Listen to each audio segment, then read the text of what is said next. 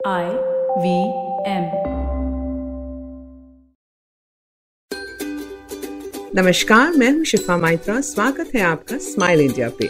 उम्मीद करती हूँ कि आप स्वस्थ हो, ठीक हो और थोड़ा सा स्माइल कराने का जिम्मा मेरा है। जी हाँ क्योंकि देश भर से जो समाचार मैं आज लाई हूँ, आपका मूड बेहतर करेंगे। शुरू करते हैं जोकर से। जानती हूँ कि जोकर तो सर्कस में नज़र आते थे, पर वो भी अब जमाने से बंद हो गई है।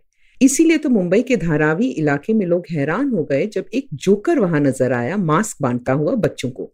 जब से महामारी शुरू हुई है, यहाँ मुंबई के तंग झोपड़पट्टी वाले इलाकों में कभी कोई जोकर दिखता है, कभी सुपरमैन सैनिटाइजेशन करता हुआ तो कभी मिकी माउस सैनिटाइजर्स बांटता हुआ। ये सब असल में एक ही आदमी के अलग अलग रूप हैं। ये है समाज सेवक अशोक कर्मी। वैसे तो ये दवाइयों की कंपनी में काम करते हैं, पर वीकेंड्स पे जाते थे धारावी बच्चों को किताबें बांटने, बातें करने। जब कोविड आया और वो घर से काम करने लगे, उन्हें लगा धारावी के दोस्तों के पास जाकर मास्क देता हूँ, उन्हें सोशल डिस्टेंसिंग समझाता हूँ। अपनी सुरक्षा के लिए उन्होंने पीपीई किट पहनी और पहुँच गए। बच्चों ने उन्हें पहचाना नहीं और डर गए कि ये आदमी किसी पेशेंट को लेने आया है। अशोक ने घर जाकर नई तरकीब निकाली, साथ ही अपने पैसों से सामान लिया सैनिटाइजेशन का। और तय किया कि काम के बाद रोज शाम वो स्लम्स में जाएगा और पूरा वीकेंड भी इसी काम में लगाएगा। अब बच्चे जोकर से बात करके खुश थे। उनके दिए गए मास्क पहनने लगे, हाथ धोकर उनसे इनाम पाते। उनके साथ जाते जब वो इलाके में सैनिटाइजेशन करते। साइन की बस्ती में सभी खुश हो गए जब डोरी मॉन ने बच्चों के बाल काटे और सबको मास्क दिए। बिना किसी लालच के डेढ़ साल से ये काम कर रहे हैं अशोक कर्मी। उन्होंने मुझे तो सिखा दिया है कि हिम्मत हो तो हर कोई सुपरमैन बन सकता है। अब रुक करते हैं बिहार के मुंगेर इलाके की ओर, जहाँ रहती है मशरूम महिला। जी हाँ बीना देवी को लोग इसी नाम से पुकारते हैं यहाँ। और इस साल जब उन्हें राष्ट्रपति ने नारी शक्ति पुरस्कार से सम्मानित किया तो बहुत सी महिलाओं को लगा कि उसमें उनकी भी जीत है। सिलसिला शुरू हुआ कुछ साल पहले, जब बीना देवी ने पाया कि उनके गाँव में महिलाओं की अपनी कमाई ही रास्ता है उनके आगे बढ़ने का। फिर उन्होंने जानकारी हासिल की कि मशरूम कैसे उगाए जा सकते हैं और अपने ही घर में कोशिश की। काफ़ी वक्त लगा, पर जब वो एक किलो अपने बिस्तर के नीचे उगा पाई, उन्हें हिम्मत मिली।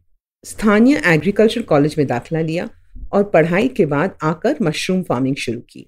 आसपास की औरतों को भी सिखाया और जल्द ही काफ़ी औरतें आत्मनिर्भर हो गईं। अपने बच्चों की पढ़ाई का खर्च उठा पाई।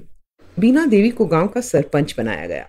उन्होंने मशरूम के साथ साथ महिलाओं को सिखाया दूध बेचने का काम। बकरियाँ कैसे पाली जाती हैं और बिना पेस्टिसाइड के खाना कैसे उगा सकते हैं? इस एक औरत के साहस ने कितनों के जीवन बदले। इसीलिए तो प्रधानमंत्री ने उन्हें 8 मार्च को महिला दिवस के अवसर पर अपना ट्विटर हैंडल बीना देवी को कुछ देर के लिए सौंप दिया। इस दबंग महिला को हम सबका प्रणाम। ये खबर सुनो मुंबई से। हम सब की तरह श्रेयांश भंडारी और रमेश धामी भी कुछ ही महीनों में पुराने जूते फेंक कर नए ले लेते थे। ये दोस्त रोज दौड़ते थे तो ज़ाहिर है इनके जूते जल्दी घिस जाते थे। फिर एक दिन श्रेयांश ने कहीं पढ़ा कि देश भर में बहुत से लोग हैं जो बीमार होते रहते हैं क्योंकि वो नंगे पाँव चलते हैं और चप्पल खरीदने तक के पैसे उनके पास नहीं। उसने रमेश से बात की तो दोनों ने मिलकर अपने ही पुराने जूतों के हिस्से लेकर एक नई चप्पल बनाई।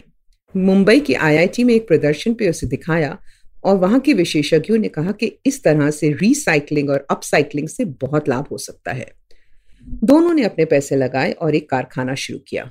अपने दोस्त रिश्तेदारों से पुराने जूते लिए और नए साफ़ सुथरे चप्पलें बनाई, औरतों और मर्दों के लिए। फिर और रिसर्च की, नए तरीके सीखे और फिर जाके बड़े स्कूलों में वहाँ के छात्रों से पुराने जूते मंगवाए। कंपनियों से कहा, सभी काम करने वालों से ये दान दिलवाओ। और फिर कुछ समाज सेवी संस्थाओं के साथ एक गाँव में गए और देखा कि बच्चों से लेकर बुज़ुर्ग कितने खुश थे एक जोड़ी चप्पल पाकर। उन्हें यकीन हो गया कि वो सही रास्ते पे हैं। सोशल मीडिया का इस्तेमाल किया और उनकी कंपनी ग्रीन सोल ने जन्म लिया।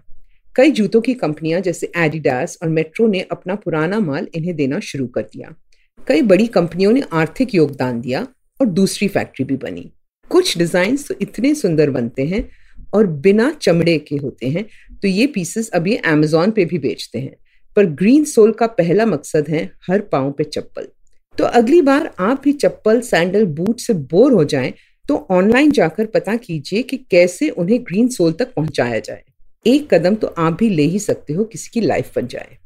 ये किस्सा सुनो झारखंड के धुमका ज़िले का। यहाँ एक गाँव है जिसके स्कूल के मास्टर सपन कुमार बड़े चर्चा में हैं। छोटा गाँव है और सभी बच्चे स्कूल जाते थे, पर जब महामारी आई तो सबको घर में रहना पड़ा। सपन कुमार को पता था कि ऑनलाइन लर्निंग यहाँ मुमकिन है ही नहीं। ना इनके पास स्मार्टफ़ोन है, ना कंप्यूटर। उन्हें फ़िक्र थी कि ये बच्चे पीछे रह जाएँगे। तो उन्होंने एक तरकीब निकाली। हर बच्चे को सामान दिया और कहा, इससे झाड़ू बनाओ और एक चटाई। फिर हर घर के बाहर एक छोटा सा ब्लैक बोर्ड लगाया और टीचर्स की मदद से गाँव की हर दीवार पर पाठ पेंट किए गए। सारे लेसन लिखे गए। अब खुद सपन लाउडस्पीकर लेके गाँव में घूमते हैं और हर बच्चा घर के बाहर अपनी चटाई पे बैठता है और मास्टर जी को सुनता है। दीवार पे लिखे पाठ को पढ़ता है और जवाब अपने बोर्ड पे लिखता है। सोशल डिस्टेंसिंग पूरी है क्योंकि बच्चे घर की दहलीज पार नहीं कर रहे। सपन सर आकर बोर्ड चेक करते हैं और बच्चों की पढ़ाई बढ़िया चल रही है। अब मास्टर जी सभी बच्चों को अपने लिए चौक बनाना भी सिखा रहे हैं। कमाल के विद्यार्थी बनेंगे ये धुमका वाले। कौन कहता है जुगाड़ से फ़ायदे नहीं होते? अब मुझे आज्ञा दीजिए, अगर आप इंडिया के बारे में और दिलचस्प बातें जानना चाहते हो तो फेसबुक पे मेरा पेज गुड न्यूज़ इंडियन ज़रूर देखें। मुझसे बात करना चाहें तो ट्विटर या इंस्टाग्राम पे शिफा माइत्रा है मेरा हैंडल आई पे और मज़ेदार पॉडकास्ट सुनने के लिए आईवीएम का ऐप डाउनलोड करें या वेबसाइट पे जाएँ, या जहाँ भी आप पॉडकास्ट सुनते हो आईवीएम को खोजें। आई के सोशल मीडिया हैंडल्स फॉलो करें ट्विटर और इंस्टाग्राम पे। अगली बार तक अपना और अपनों का ध्यान रखिए। अब जब आप ये पॉडकास्ट सुन चुके हो तो अगर आप इसे अंग्रेज़ी में सुनना चाहते हैं तो वो भी मुमकिन है। स्माइल इंडिया हिंदी और अंग्रेज़ी दोनों में आता है तो अपने सर्कल में ये बात बताना ना भूलें।